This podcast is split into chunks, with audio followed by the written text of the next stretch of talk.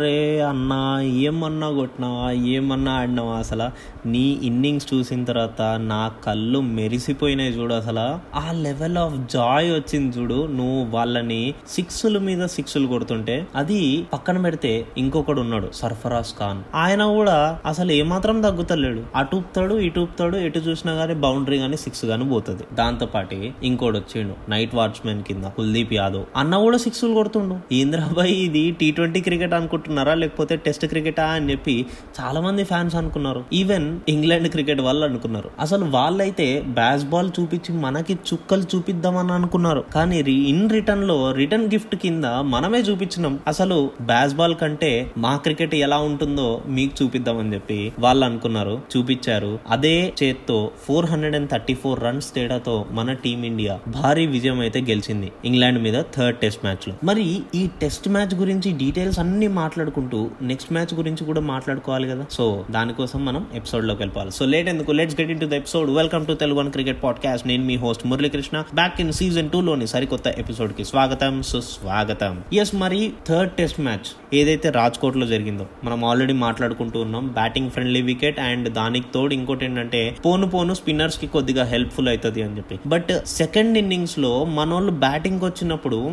వాళ్ళు స్పిన్నర్స్ ఎంత ట్రై చేసినా గానీ మన వాళ్ళని అవుట్ చేయలేకపోయారు. అంటే అక్కడ లోపము స్పిన్నర్స్ వాళ్ళు మంచిగా వేయలేదని కాదు. మనోళ్ళు ఎలా వేసినా కూడా మనోళ్ళ స్కిల్ చూపించి వాళ్ళకి చుక్కలు చూపించినారు. ఎస్పెషల్లీ మాట్లాడుకుంటే కనుక యశస్వి జైస్వాల్. సరే ఫస్ట్ ఇన్నింగ్స్లో తొందరగా అవుట్ అయిపోయాడు అని అనుకొని టెన్ రన్స్కి అవుట్ అయిపోయాడు అని చెప్పి మనం చాలా బాధపడ్డాం. కానీ సెకండ్ ఇన్నింగ్స్లో వచ్చాడు two hundred and fourteen runs కొట్టాడు. అండ్ దాంట్లో కూడా ఫోర్టీన్ ఫోర్స్ ట్వెల్వ్ సిక్సెస్ ఉన్నాయి. స్ట్రైక్ రేట్ వచ్చేసరికి ninety point six eight almost ఒక ఓడిఐ ఆడినట్టు. కానీ ఆ ఫోర్లో సిక్స్ చూస్తే కనుక టీ ట్వంటీ ఆడినట్టే ఉంది. రోహిత్ శర్మ వచ్చాడు నైన్టీన్ రన్స్ కొట్టాడు వెళ్ళిపోయాడు. సరే శుభన్ గిల్ వచ్చాడు నైన్టీ వన్ రన్స్ వచ్చాడు అక్కడ రన్అట్ అయిపోయాడు. అండ్ దాని తర్వాత రజత్ పట్టిదర్ వచ్చాడు తొందరగా వెళ్ళిపోయాడు. దాని తర్వాత నైట్ వాచ్మెన్ కింద కుల్దీప్ యాదవ్ వచ్చాడు. అన్న కూడా సిక్స్లు వీక్తున్నాడు అంటే ఆలోచించుకోండి ఏ లెవెల్ ఆఫ్ బ్యాటింగ్ మనోళ్ళు చేశారు అని చెప్పి. అండ్ మధ్యలో శుభన్ గిల్ అంటాడు బై నువ్వు మంచిగానే ఆడినావు ఇప్పుడు దాకా చాలా బాగా ఆడావు. ఇక చాలు లెఫ్ట్ హ్యాండర్ బ్యాట్స్మెన్ నువ్వు. నువ్వు జడేజా లాగా ఆలోచించు అంటే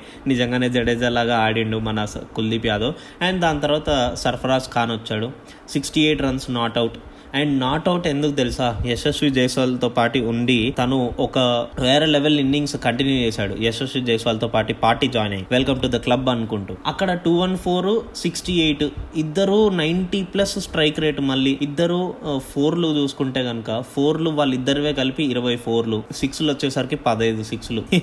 ఎంత స్కోర్ చూడండి ఇక్కడే. అది అది మనోళ్ళు ఆడిన బ్యాటింగ్ అన్నమాట. దాంతో బ్యాటింగ్ని వాళ్ళు వికెట్స్ అన్ని కోల్పోక ముందే డిక్లేర్ చేశారు. డిక్లేర్ చేశారు. ఎంతకి? Five hundred plus runs to chase అది ఇంగ్లాండ్కి టాస్క్గా పెట్టి వీళ్ళు మనోళ్ళు ఫీల్డ్లోకి దిగారు. ఫీల్డ్లోకి దిగిన తర్వాత మన బౌలర్స్ ఎవరైతే ఉన్నారో మామూలుగా కాదు ఎస్పెషల్లీ సర్ రవీంద్ర జడేజా. పన్నెండు పాయింట్ నాలుగు ఓవర్లు వేశారు. ఐదు వికెట్లు తీస్తాడు అట్లా తీసిన తర్వాత కుల్దీప్ యాదవ్ రెండు తీశాడు రవిచంద్రన్ అశ్విన్ ఒకటి తీశాడు జస్ప్రీత్ బుమ్రా ఒకటి తీశాడు. సో అలా అలా పుటుక్ పుటుక్ పుటుక్ అని తొందర తొందరగా పడిపోయినాయి తెలుసా వికెట్లు అయితే నేను షాక్ అయినా ఏంది భయ డే ఫోర్లోనే మ్యాచ్ అయిపోగొట్టేసిర్రు వీళ్ళు. డే ఫైవ్ దాకా ఉంటదని అనుకుంటే డే ఫోర్లోనే అయిపోగొట్టేసిర్రు. అంటే ఇక్కడ నాకు నా ఎంజాయ్మెంట్ ఇంకో డే పోయినందుకు ఎవరు బాధ్యులు అని ఏడవాలా? లేకపోతే డే ఫోర్లోనే అయిపోగొట్టి అంత తేడాతో గెలిచారు అని చెప్పి సంతోషపడాలా? సరే నేనైతే ఏమంటానంటే సంతోషపడండి. ఎందుకంటే ఇక్కడ మనము four hundred and thirty four runs తేడాతో గెలవడం వల్ల ఒక విశేషం జరిగింది. అదేంటంటే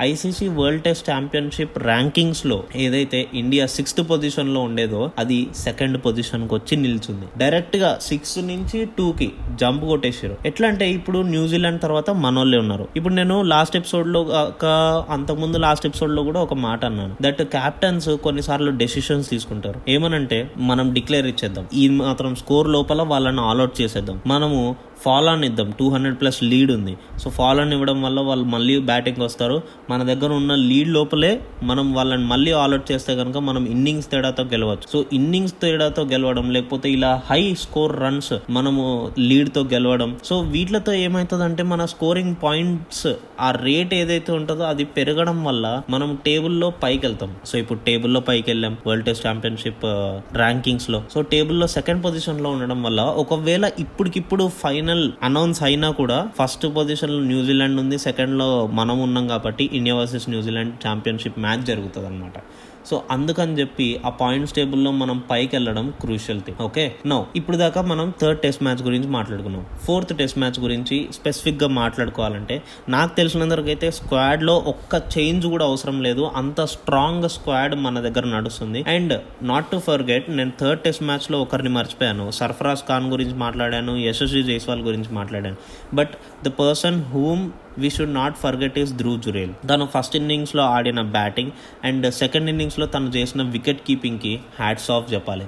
ఎందుకంటే తను ఎవరినైతే రన్అట్ చేశాడో బెన్ డకెట్ తను ఫస్ట్ ఇన్నింగ్స్లో మీకు గుర్తున్నట్టయితే వన్ ఫిఫ్టీ త్రీ రన్స్ కొట్టాడు. So one fifty three runs అనేది చిన్న విషయం కాదు. అండ్ అలాంటి ఒక బ్యాట్స్మెన్ని మనము అప్పటికప్పుడు తొందరగా ఎర్లీ వికెట్ తీయడం వల్ల ఇంగ్లాండ్ని ఇంకో బ్యాక్ ఫుట్లో ఉంచాం మనం. ఇంకో పెద్ద బ్యాక్ ఫుట్లో ఉంచాం. సో ఆ బ్యాక్ ఫుట్లో ఉంచడం వల్ల కింద వచ్చే బ్యాట్స్మెన్స్కి ప్రెషర్ పెరుగుతుంది అనమాట అరే అంత మంచి బ్యాట్స్మెన్ రన్అట్ అయిపోయి వెళ్ళిపోయాడు. ఇప్పుడు మనం ఉన్నాము. మనం ఎంతకని కాంట్రిబ్యూట్ చేయగలము అన్న క్వశ్చన్ రేజ్ అవుతుంది. So it's all about mind games also వార్కి వెళ్ళినప్పుడు మైండ్ గేమ్స్ ఆడాలి ఫిజికల్ గేమ్స్ అంటే మన ఫిజికల్ స్ట్రెంగ్త్ గేమ్ ఆడాలి and also mental strength game కూడా ఆడాలి. ఎక్కడైనా చూడండి. అందుకనే మన ప్రతి ఒక్క స్పోర్ట్స్ టీమ్కి కూడా ఒక మెంటల్ టీమ్ అంటే మెంటల్ స్ట్రెంగ్త్ మెయింటైన్ చేయడానికి ఒక సైకలాజికల్ టీమ్ అనేది వాళ్ళ చుట్టూ నడుస్తూ ఉంటుంది అనమాట సో ఆ గ్రూప్స్లో ఆ మెంటర్ కూడా వీళ్ళతో పాటు ఉంటాడనమాట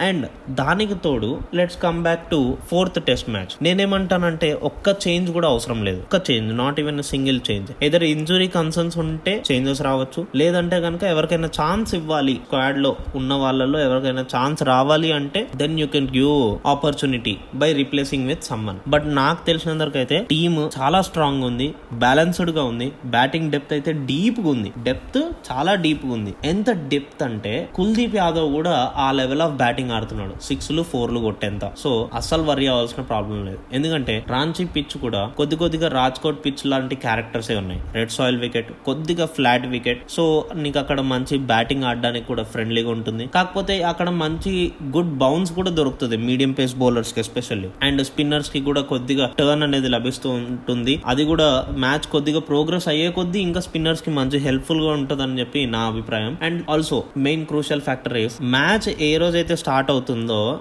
ఆ రోజు పొద్దున గ్రాస్ లెవెల్ బట్టి ఆ బౌన్స్ నేను గుడ్ బౌన్స్ దొరుకుతుంది చెప్పాను. అది ఇన్ జనరల్గా చెప్పాను. మన రాంచీ పిచ్ని జనరల్గా అనుకునే దాన్ని బట్టి చూస్తే అక్కడ గుడ్ బౌన్స్ అయితే దొరుకుతుంది.